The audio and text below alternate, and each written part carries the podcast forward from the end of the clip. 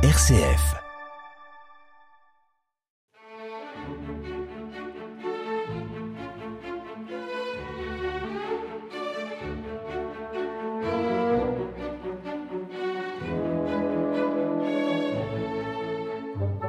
Bienvenue sur les ondes de votre radio chrétienne pour votre émission musicale passionnément classique. Aujourd'hui, Pascal Donia avec Mon Amérique à moi.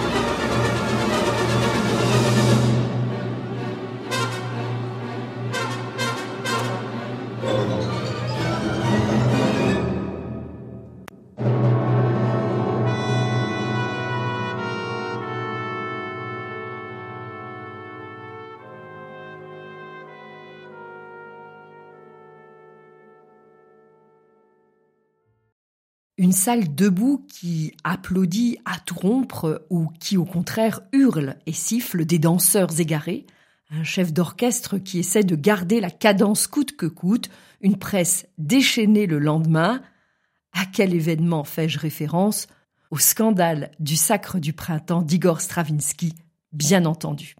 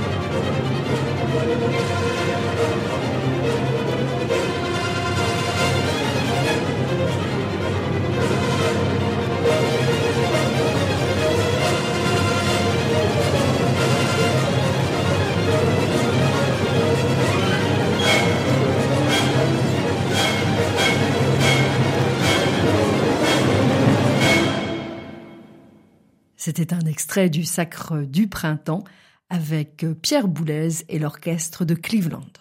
Deux mois plus tôt, à Vienne, il y avait bien eu le Skandal Concert de Schönberg, mais excepté peut-être en 1802 avec la cabale autour de Péléas et Mélisande, l'opéra de Debussy, en France, on n'avait pas connu ça depuis la bataille d'Hernani, cette fameuse bataille littéraire qui avait opposé les partisans et les opposants du drame romantique de Victor Hugo.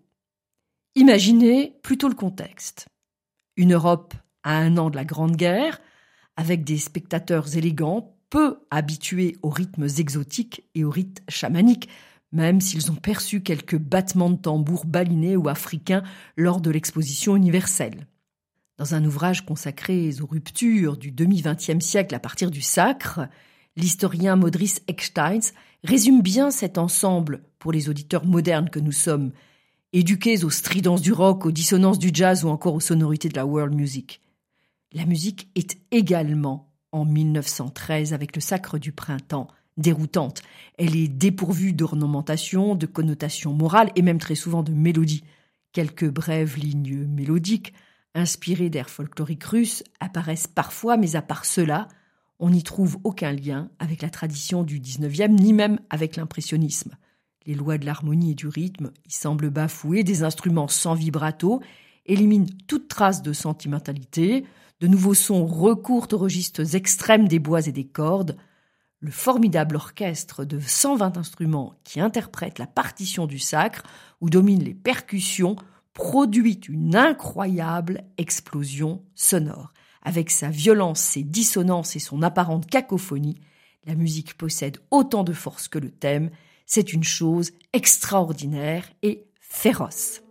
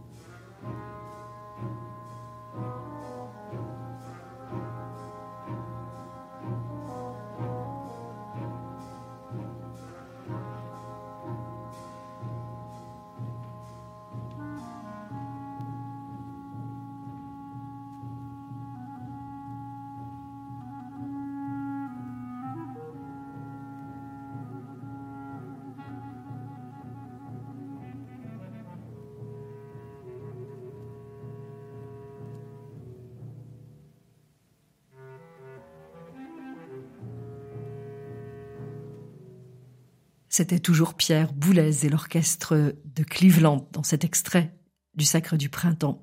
On pourrait dire que c'est de la musique primitive avec tout le confort moderne, a déclaré Debussy en écoutant le Sacre. Un critique a même affirmé c'est la composition la plus discordante qu'on ait jamais écrite. Jamais le culte de la fausse note n'a été célébré avec autant d'ingéniosité, de zèle et de férocité. Ainsi, le Sacre, puis les Noces de Stravinsky, composées dix ans plus tard, ont impulsé les rythmiques futures des musiques à venir. Cette incroyable explosion sonore va avoir des répercussions sur toute la musique du XXe siècle et en particulier sur les compositeurs qui vont migrer vers les États-Unis comme Edgar Varese ou encore sur les compositeurs sud-américains comme Silvestre Revueltas, Hector Villalobos, Alberto Ginastera, qui vont jouer cette carte barbare et primitiviste extraordinaire. L'on sent que le Sacre du printemps de Stravinsky a imprimé sa marque sur cette musique presque envoûtante par son aspect sorcier et rituel.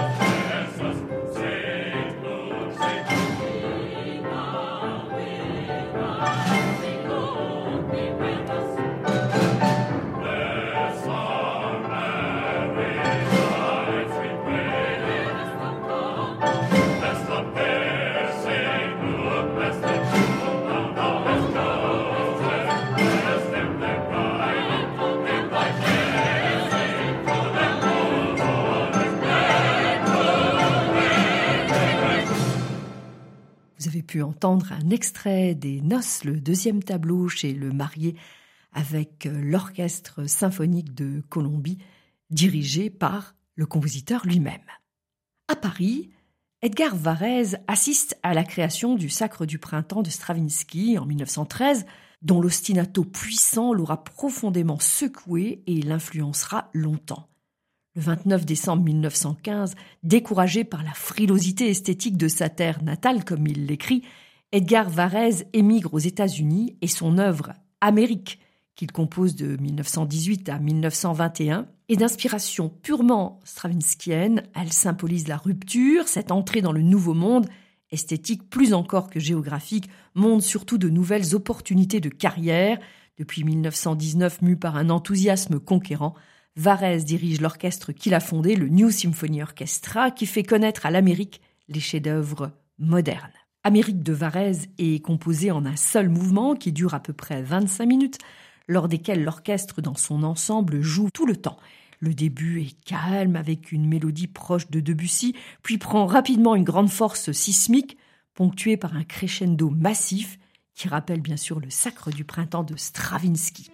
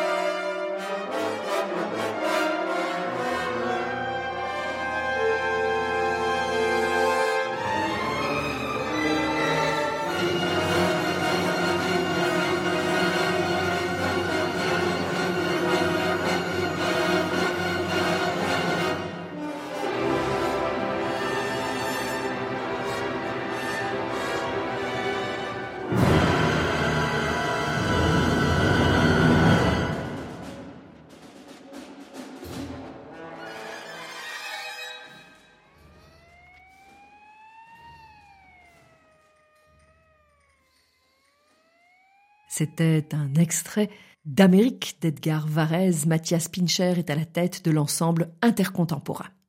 Vous avez pu noter cette œuvre qui est marquée par les féroces dissonances des cordes, les polyphonies complexes pour percussions et vents, et la sirène qui a une fonction véritablement structurale.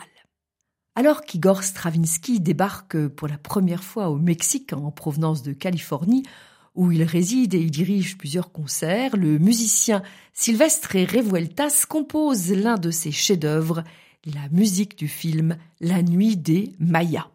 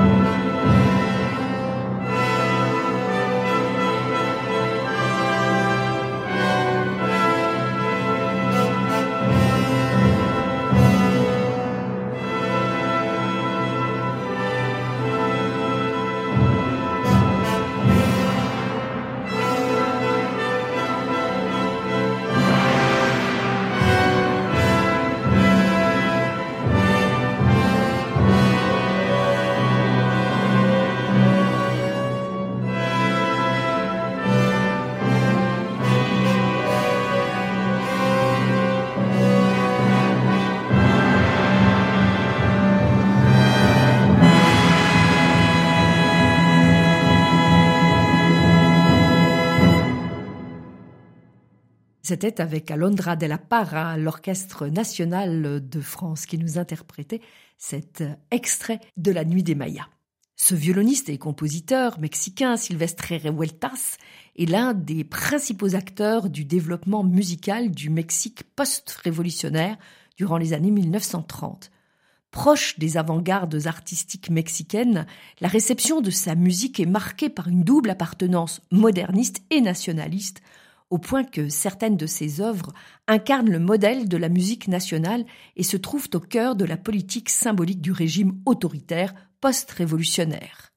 Revueltas s'engage fin 1935 dans l'antifascisme communiste, luttant contre l'avancée du fascisme dans le monde, notamment après le début de la guerre civile espagnole, et soutenant les avancées sociales obtenues par le Front populaire mexicain.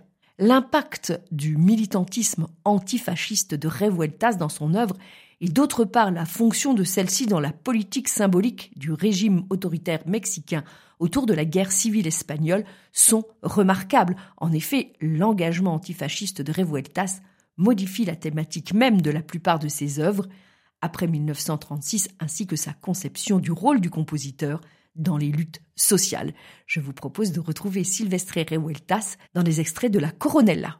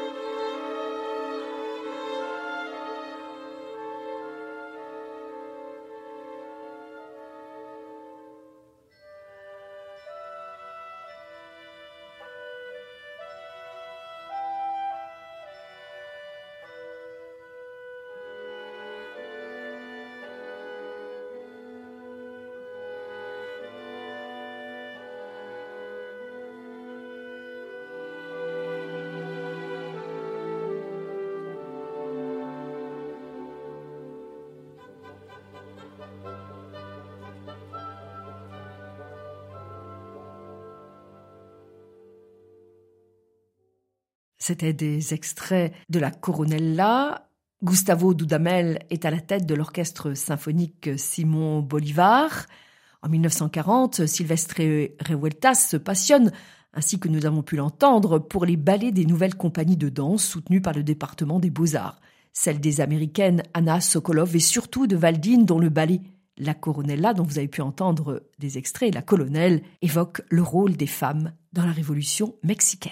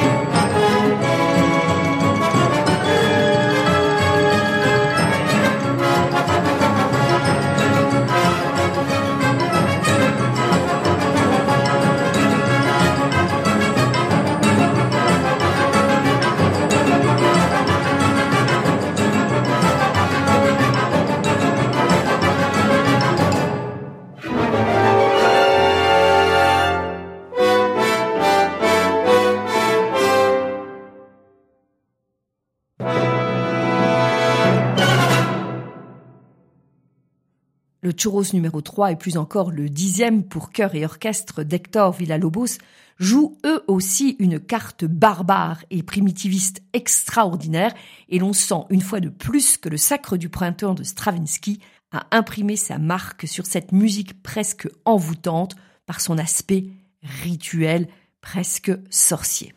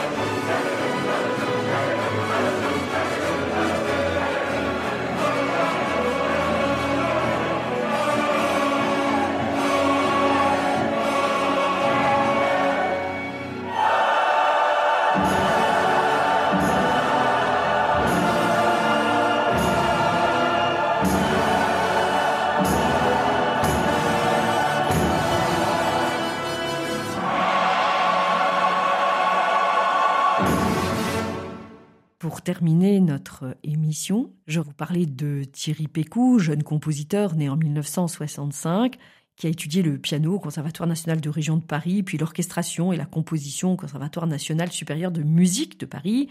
Il a été à plusieurs reprises résident au Banff Center of the Art au Canada, puis pensionnaire à la Casa de Velasquez à Madrid de 1997 à 1999, puis à l'Arsenal, à la Cité musicale de Metz.